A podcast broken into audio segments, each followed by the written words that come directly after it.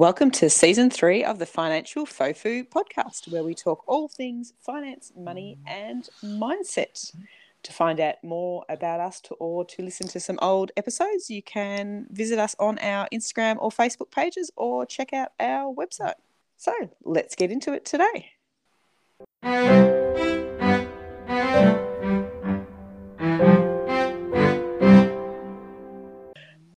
Welcome everyone to today's episode of Financial Fofu. We are talking today about advice and where do you go to get advice from? That's right. And it's a bit of an extension on last week's topic about protecting your business. Yeah. And getting the right advice for your business is really going to help and protect your business as well. Sure does. But where do you go to get advice from, Trudy? I mean, look, guys. Well, I ring you. And I ring you. And if you can't help me, you tell me who to ring. Well, this is what I was about to say, right? Like, often you and I get a lot of questions from people about who do I call for this and who do I call for that? And Sarah, do you know an insurance broker? Sarah, do you know an accountant? Sarah, can you do – and I have spent a lot of time building quality advisors in my sphere of influence and in my pool of referrals because I don't believe that you can do business without them, and I use them personally, and I also pass on their details to other people. That's right. Why is this so important though? Why is this topic so important? Because, I mean, I could just talk to my friends about this, right? You could talk to your friends about this, but have they spent a lot of years in education and training and practicing in that area? But, okay. But what about, like, the people you met at the pub or at the barbecue that seem to have an opinion on everything and they know lots about, like, lots and... Well, they might know lots about lots, but, again, they haven't spent the time with training and the education. They probably haven't spent the time to sit down with you and understand your particular... That's the key here, isn't it? Yeah. It's the unique circumstances. And look, as a broker, we always say this, is that your circumstances are so individual. And whilst there's a billion different lenders and a billion different policies out there, you have to literally put the peg in the right hole for your unique individual needs. And unless your circumstances are identical to the person next to you, you're not going to be able to get the same loan or borrow the same loan amount or buy the same property type or anything like that because, let's be honest, no one's circumstances are identical. No. And, look, a really good example is that you go into lots of business Facebook groups and there's always someone asking you a question about should I switch to a company?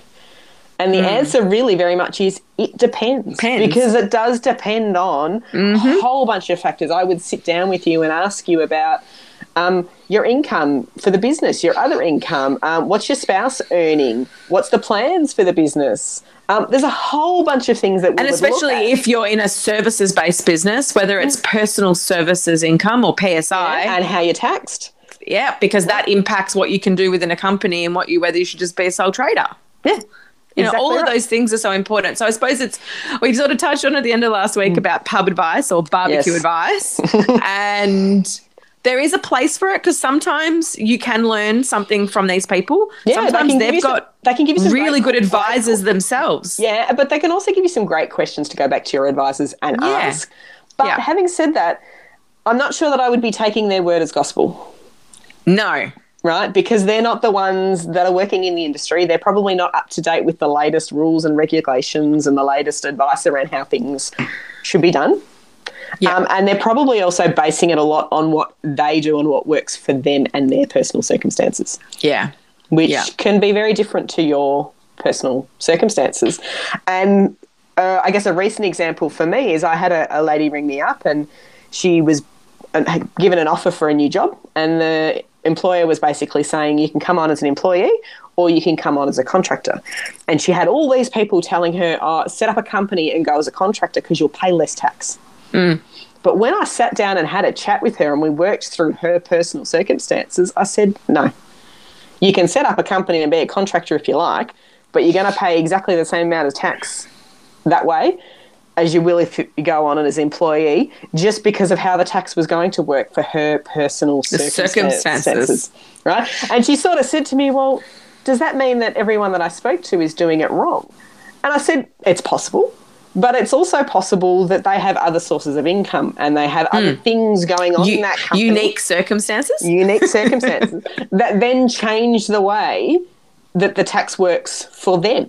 Yeah. Right? So yes, listen to these people, but with a grain of salt and with a question to go back to your advisors as, is this going to work for me and my personal circumstances, or is it not something that's going to work for me? And for this particular client, she goes, well, there's no point then. I'll just go on as an employee and keep it simple. Yeah.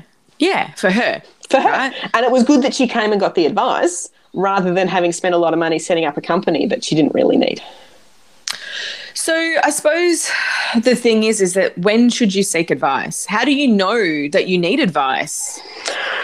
Look, I guess a rule of thumb is if you're about to go and spend some money on buying an asset or buying a business or setting up a business, that's probably substantial change. That's a good time to go and get some advice. Or on the flip side, you're about to sell something, especially if that something is going to have some tax implications for you. They may not know that it's going to have some tax. So maybe just go with if it's going to sell something. And look, I will actually just have clients ring me and say, look, I'm going to go and sell this car.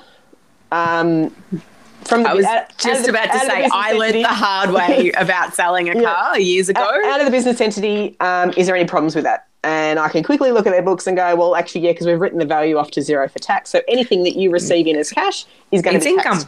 Right, that's and taxed. Right? And that's the problem I had because I didn't ask my accountant before I sold my asset. And look, sometimes it literally is a 5-minute conversation. And why would you not pick up the phone to your advisor and have that 5-minute conversation, right? I suppose it depends on the type of advisor that you've got, the relationship that you've chosen to take. And often, you know, we've talked about this before, whether there's any cost. So perhaps you are better off with a package that is a monthly fee that includes some extra time than just paying a set fee for a return once a year because you can pick up the phone and have these conversations, right? And build a relationship with the advisor as opposed to being transactional. And look, you know, maybe every advisor is different, but I would rather my client pick up the phone for that 5-minute conversation to say, I'm thinking of selling this asset or buying this asset, is there going to be something I need to be aware of? And I can say, yes, we need to have a half an hour conversation. It's going to cost you this amount of money. And the client can then make the decision of whether they want to spend that money and have that conversation, right? So I would be also trying to find an advisor that would at least have that 5-minute conversation with you. So at least you can put up either, yes, red flag, we need to converse about this, or oh no, go for it, that shouldn't cause you any issues. So one thing to get to the bottom of, if your advisor doesn't take your calls, doesn't return your calls, maybe it's time to find a new one. I know I have a lot of people, it's a common issue, unfortunately, and I know it can be because there's a friction between brokers and accountants. But with our clients, if brokers need something and the client needs something for their financial statements and their accountant is difficult about it or doesn't take their calls and that's impacting their ability to do other things, maybe it's time for a new advisor that actually understands your circumstances and wants to work with you. Sure, there may be a cost to that, and that's okay because time is money. We're all in business. We're all entitled to charge for our time. Yeah. But if you don't have a relationship or your accountant doesn't get back to you or you can't, they don't talk to your other advisors. Yeah. They're not, what's the word? Slipped my mind, you know, like diligent about returning calls and things like that, then maybe they're not the right advisor for your needs and your business needs. As you said, you know, I work with a lot of different advisors. If I know I've got a client going for finance, I tell them to give the broker my details. And if the broker wants to contact me directly, that's fine, because sometimes the conversation is quicker and easier between the two of us because we both know what we're trying to achieve. Yep. There's not always a need for the client to be in on that conversation. It's like I have accountants that will ring me and ask me about the details of a loan agreement or what did they do with this asset when they purchased this asset? Was it done as a hire purchase? Was it done as a commercial loan? Is it on book? Is it not on book? Yeah. Is there anything we need to consider here? And similarly, like when I refer for business advice, often they'll come back to me and say, all right, Sarah, what was the purpose of why you referred for the business advice? What are you thinking based on your innate knowledge of this business and where their goals are and what they want to achieve? Yeah. How do we then factor those into the structure to make sure that they're getting the best of what they need? Yeah. And look, I also regularly have financial advisors that will have been given some advice that they know is going to have some sort of tax implication. Yes. The advisor will literally just flick me the advice saying, have a look on this page. You probably need to know this for the return.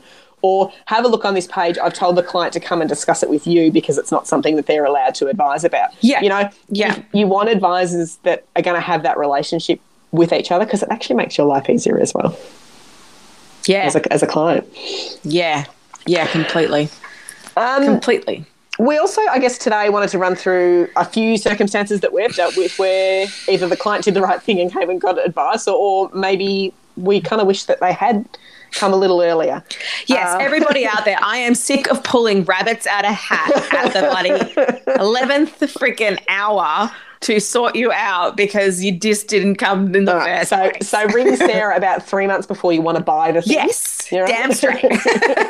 Give her some time. But it's true though, right? Like, unfortunately though, some people that are technical specialists, you may not either want to pay their fee, or you may not believe that what they're saying is accurate, and you go with somebody else that's telling you it's easier. Mm. We can just do it like this. And then often it doesn't work that way, and it falls apart, and then everybody gets stressed. So give us an example then. What's the time that's happened? Like, off the top of my head, I've had a couple of things with like other self-managed super fund loans. Oh, yeah, you can do that. No, I can get that finance for you. And then I've said, no, you can't. You don't have the right income within the fund from your – you haven't – so as a self-employed person, you haven't been paying yourself the SGC contributions that you would have got if you were an employee, and therefore we don't have what's called serviceability within the fund, because in a self-managed super fund, we just use the super contribution and the rent, and we don't have to include anything else, as long as there's a corporate trustee, not an individual trustee, but you haven't been paying yourself rent. So I can't use proposed or projected income because you haven't been paying yourself super. And other brokers will say, yeah. And then they go and they sign a contract, and then they can't get finance. And then they're ringing me going, what do I do now? Yeah. You need private funding. It's going to cost you 15% until you pay yourself super contributions for 12 months, and then you can refinance. Like that has happened. It's happened. I'm sure it's happened more than once.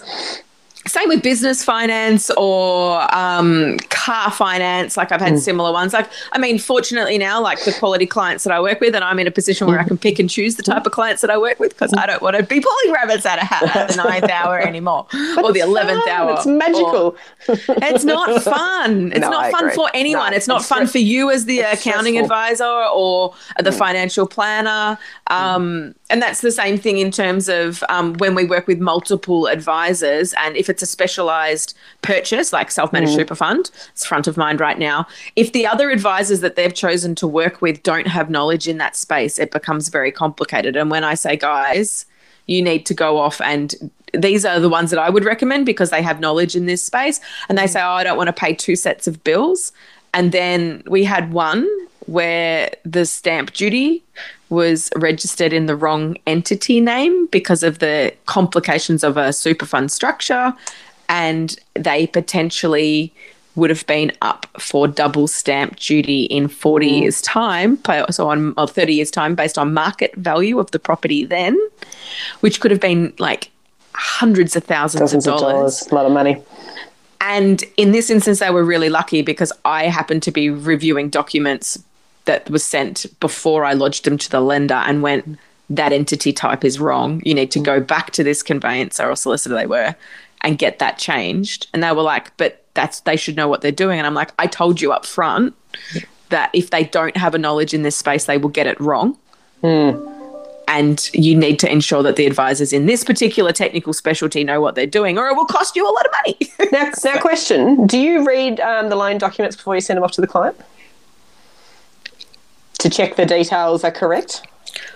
I'm putting you on the spot here now. No, there's a blank space here because, of course, I fucking do. Okay, well, I had a client who did actually use a broker to purchase a commercial property. Mm-hmm. And before she signed the documents, the client was intelligent enough to read the documents. Right. And as every client should be doing, Because let's be honest, mistakes can be made, and with lenders they can be made. And sometimes we don't get mortgage documents. We only get formal approval advices, and the documents go straight to the client. So she actually read through her documents before she signed them, and the bank had secured the loan not just against the commercial property that she was buying, but also against her home and investment properties. Yes. Which was not ever part of the arrangement. All money's claw. It was never meant to be the plan. And in actual fact, they were intending on selling one of those investment properties. Yeah. So had she not read the documents and then rung me, I'm not sure why she rang me instead of the broker, but rang me and said, does this seem right? And I said, well, no, not if that's not what the agreement with the bank was. Go back to the bank and tell them this needs to change. Yeah, but here's the thing though, right? In commercial space, when you have investment properties and you're the director giving a personal guarantee, especially depending on what entity type you're buying, and it is standard bank practice to take all security. Well, they took it all off at her request. I had this conversation about another client recently with a business banker. We only needed one property. It was worth $1 million. They owed $400,000. We wanted to put a small overdraft of $50,000 secured to that property. And she's like, oh, we're going to take these properties as well. And I went, nah, no, you're not. She's like, why? And I said, because none of my clients' properties are cross-collateralized unless there's this very specific reason. And in this instance, the client may want to sell one of these properties in the future. And we're not going through the rigmarole of a new credit application because you've decided now to take much more security than you're entitled to and you need. And she was like, well, the bank won't like that. And I said, does the bank want the lending or not? I can go elsewhere. Yep. And pretty much what this client did, she went back, said, no, you can have the commercial property as security, but that's it. You're not getting our home and you're definitely not getting the investment property because we're planning on selling it. Yeah. And so it was a good thing that she had read that and gotten that changed, because had she signed it, as you say, she would have then had to go and refinance everything in order to sell the property, which I think happened only sort of 3 or 4 months later. That's right. It would have been additional costs for her. And so, I mean, it's not always – I mean, look, to be honest, though, buck always stops with you. Responsibility stops with you. Never sign anything you don't read. Hello. Definitely not. It's very simple. Start there. But, yeah, sometimes mistakes are made and they aren't picked up on. But, yes, we always try and read what is being sent out before it gets sent out. But sometimes the information's not actually on it for us as brokers. So, but you've got some case studies about – yeah, I've got another example I want to give of the difference of coming and speaking to me and getting advice, and not coming and speaking to me to get the advice until it was too late. Yeah. So I had two clients last year who sold investment properties. First client rang me well before the end of the financial year, said, we're selling the property. Can we do a bit of an estimate of what the capital gain on the property is going to be and what's our tax going to look like? Okay. So I went out, we did an estimate. It wasn't a perfect calc. They didn't have all the information ready, but we were able to do a bit of an estimate to give them an idea, because I knew it was going to be a big gain. They'd held the property for a long time. Yeah, so it had gone up in value for quite a bit. But having that conversation allowed us to see what the gain was going to look like, an estimate of what their total taxable income was going to be once they factored in wages and things like that. And then allowed us to also have the conversation with him about, if you can find these other documents, we can probably reduce that gain. So they then had time to go away and dig through their records and their files and not be scrambling at tax time. But we also were able to have a conversation around, what are you going to do with the proceeds of that property? She was about to retire. They wanted more money in their super. So we were able to look at the limits of how much she could contribute to super and claim a tax deduction for, and what impact was that then going to have on the tax that she was going to have to pay. That would have been payable had they not done that. So we were able to sit down and have that conversation and work, one, know how much money they had to put away to pay for the tax, but two, also to then have some advice around, you can reduce it by making this superannuation contribution. And they went away to have a conversation with both their super fund and their financial advisor to then confirm that that was an appropriate thing for them to do. Ultimately, one meeting, I think it was only even an hour or an hour and a half, probably saved them thousands in tax. Because they were able to put this in place prior to 30 June and therefore had this tax benefit. Versus another client that I had sold two investment properties within the one financial year. I never recommend that unless you absolutely have to, because it's going to put your income through the roof. You know, assuming you've got properties that have gone up in value, and in the current environment in Australia, if you've got properties, they've gone up in value. They sold them. I didn't find out till I went to do their tax return that they'd sold these properties, very large capital gains on them, very large amounts of tax. I then found out that the second property that they sold, they only signed the contract for it in June, so just before the financial year end, and it was a private sale to their tenant. So they could have actually pushed that back by a matter of weeks, pushed the second property sale into the next financial year, and it would have had a very different impact on their tax. Yeah, I've had stuff like that before if they just asked me questions like about fixed rate expiry. Mm. So they sold a property and if they'd literally made the settlement date 2 weeks later, they wouldn't have paid the $10,000 break fee on the fixed rate that they'd fixed. And it was like, why didn't you just ring me and say, hey, Sarah, we had a fixed rate on this. I'm pretty sure what's the expiry date? And I would have said the expiry date is this. Are you selling? Yes. Make sure that your settlement goes in after that date. Yeah. So, look, you know, two very simple examples, but, you know, for the sake of a consultation, which I think the first client probably was only $250, we're not talking a lot of money. No, that's the thing. Okay. It made a big impact on their ultimate tax position and how much cash they were able to retain from those property sales. Hint, hint, Trudy is a very reasonable price account, FYI. And even, it makes a massive difference. Even if it cost you $500 or $1,000, it still would have been worth that money. Well, because of the amount of tax saving, like this is people don't think ahead. We're still back at planning, everybody. Sorry. Forecasting and planning and thinking about the future and how that will then impact the decisions that you make now. And I know that not everybody lives in that space. I really do get it. But at the same time, a little bit of foresight about consequences of actions will really change up your entire life position and what it bloody costs you in money, especially in tax. No one likes paying tax. And look, we're obviously focusing on financing and sort of tax accounting examples because that's what we do. Yeah. But I'm sure if you had a chat with your friendly employment lawyer, they would tell you about a situation where someone didn't put an employment contract in place or didn't put the right clause in the employment contract because they didn't want to spend the money to get it reviewed and took an off-the-shelf correct. That's approach. It. You literally took the example out of my mouth from the ones that I've had with my own business advisory clients is that paying for advice up front saves you so much time and energy later, and that goes with your terms and conditions on your website. If you are selling an e-commerce product, selling a product with an e-commerce site, what are your refund terms? Yeah. Like pay someone, get them custom designed for your needs. Yeah. And look, there are off-the-shelf approaches, but the reason that they're off-the-shelf is because they're not customised.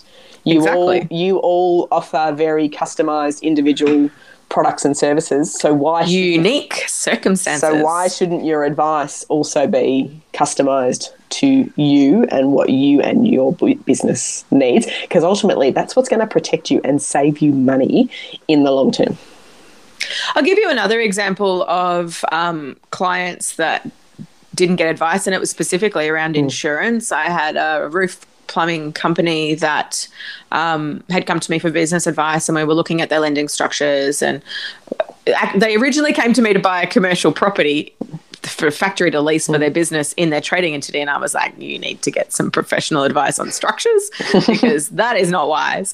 And it sort of evolved from that, and then the further business advice and mentoring came about of that. But I'd said to them about the insurance. I said, what you guys, have you done a review of your insurances? Are you using a broker? And they were like, no, we just went to UE to get our public liability insurance. And I went, okay, because he'd been a sole trader and he just went and got insurance when he started. Great, because a lot of people don't. Yeah, good stuff. Their turnover was $2 million. Their public liability insurance was insured for a turnover of $100,000. That's not quite enough. I think. A little bit less. Look, every time my insurance comes up for renewal, my broker's asking me, what was your turnover last year? Have you taken on any new employees? Are you offering any new services? Are you doing anything different that I need to be aware of? And I'm able to go back to her with, we started a podcast this year. I've taken on an employee this year. And she can come back to me with, well, that doesn't change your insurance. Or yes, that does. Now you need to increase it here. Yeah. I've got to have certain levels of insurance as part of my profession. And there are other industries that require you to have certain levels of insurance. So it's important to make sure that you're hitting that as well. I think what we're saying is we're not all negative advice. Yeah. It's the right advice because it's not always about things going wrong and being too late. We're really talking about getting the right advice to prevent what happens in the future, which is why we're big advocates of tax planning. That is exactly what tax planning is. It's future planning advice to ensure that you don't wait until it's too late to buy that new asset or to sell that good piece of equipment or do whatever you have to do. Something as simple as make that superannuation contribution before that 30 June deadline. 30 June is big for accountants. You know, you want to put your plans in place or have your plan in place before 30 June. You may not, it may be something that we say, don't do it till July. Which has happened. Yeah. Make a payment. Don't make your super payment. Yeah. Don't make the super payment this year. You actually need to make it next year because you've sold some clients, and next year is actually going to be a better year for you to look for deductions than this year. Yep. Like there's heaps of stuff that comes across it. Have you got another example? I think there's one more example you'd really like to share. I have actually got one more example on there, which is around a client that purchased an investment property and spent 6 months doing some repairs on it. So didn't actually put the investment property up to be available for rent. Well, the way the rules work is that you can't claim any of those holding costs until the property is available to be rented. So basically, he spent 6 months doing these repairs and delaying things. And look, COVID came into play as well. That delayed things a little bit. Circumstances. Yeah. But come to do his tax return, and he's basically lost out on 6 months' worth of deductions, which includes about 20 grand of interest deductions. Whereas if we'd had a conversation about the fact that you're buying this property and you want to do some work to it, we could have at least had the conversation and said, well, you need to get the work done as quick as possible because you want to get it on the market and start to advertise it so that we can then be saying it's available for rent and we can start to claim some of these deductions. And the works that were done were not hugely significant. So the question may also have been, well, do they actually need to be done before a tenant goes in, or are they just things that you would like to do to the property? But, you know, just having had that conversation, we could have come up with a better plan. Yeah. Or if not a better plan, at least understood the consequences of delaying the property being available to rent so that he didn't come to tax time thinking, I'm getting all these wonderful deductions when, in fact, he's not. But, I mean, perfect example of that is we know, like, I have a property in Melbourne that is about to become a rental property and it needs a new floor. And I rang you and said, if I get the floor done now before it's tenanted, can I claim it? And you were like, no. And I was like, yes, okay. But if I put a tenant in there, that's very disruptive for a tenant. So that's not going to work. So, all right, what are my choices? Do I leave the floor? Do I do the floor? And in the end, I decided to do the floor and I'll get a depreciation schedule done to assist with that and the cost of what's claimable within the property. But pick up the telephone. It allowed you to make an informed decision about what was the best way for you to proceed. Yeah, absolutely. Absolutely. And then it means that when we come to do your tax, you're not going to be surprised by the result. Because nobody likes surprises, especially. And I know, especially when it comes to tax. I won't be surprised, but I might not be happy about it still, right? So, I mean, I suppose the thing is that, guys, if you don't feel that you have advisors that you can trust to pick up the phone and call them, you need new ones. If you don't know where to go to find them, start maybe asking your friends if they have a trusted advisor that they use. Ring us. We'll tell you who we use. Yep. I mean, some of them have been guests on our podcast already. Yeah. You can ask in a local Facebook group often, check Google reviews, but ultimately it's going to come down to you building a relationship with that person and finding out whether you trust them and whether you feel that they understand and listen to you and have your best interests at heart. And here's the other thing. Sometimes you think you know better than your advisor. Now, if your advisor tells you one thing and you don't agree, rather than thinking you know better, go and get a second opinion. Yeah, and put it back on yourself and to your own particular industry. Are you a brickie? Would you allow your accountant to come and give you advice on how to lay those bricks? That's right. Right? If you're a plumber, would you allow your accountant to come and give you advice on how you should be doing the plumbing in their house? That's right. You wouldn't. It works exactly the same way in reverse. Yeah, 100%. Yeah? So this is one of those foundational pieces of having the right entity type and all of those things. They go hand in hand. Having the right advisors will either make you a successful business and a less stressed business owner, or it will break your business potentially because the decisions you're making have no foresight attached to them and end up costing you hundreds of thousands of dollars. Yeah. Yeah. So on that note, we don't have any more time left for today. And next week, we're actually talking about succession planning and business exit strategies. So feel free to check in next week. But in the meantime, if you could leave us a review on whatever app you're listening on, just either hit the 4 or the 5 stars or the thumbs up button or whatever you've got as a review option, that helps bump us to the top of the podcast charts, and we'd really appreciate it. Yeah, we'd love to have some more ears listening in. Okay, we'll see you next week. Thanks, everyone. Bye. Bye. Thanks for listening to this week's episode of Financial Fofu. We really appreciate you tuning in and hope that you have subscribed to our channel. I just wanted to let you all know that the information and material in our podcast and any supplementary and associated information available is for general purposes only. It should not be taken as constituting professional advice from us, the podcast owners, and our special guests, and we recommend that you seek independent, suitable advice that is specific for your unique circumstances. Thanks for tuning in. Hope to see you next week. Please, please, please send us, use our link and send us any requests or any feedback. We'd really appreciate it. Cheers.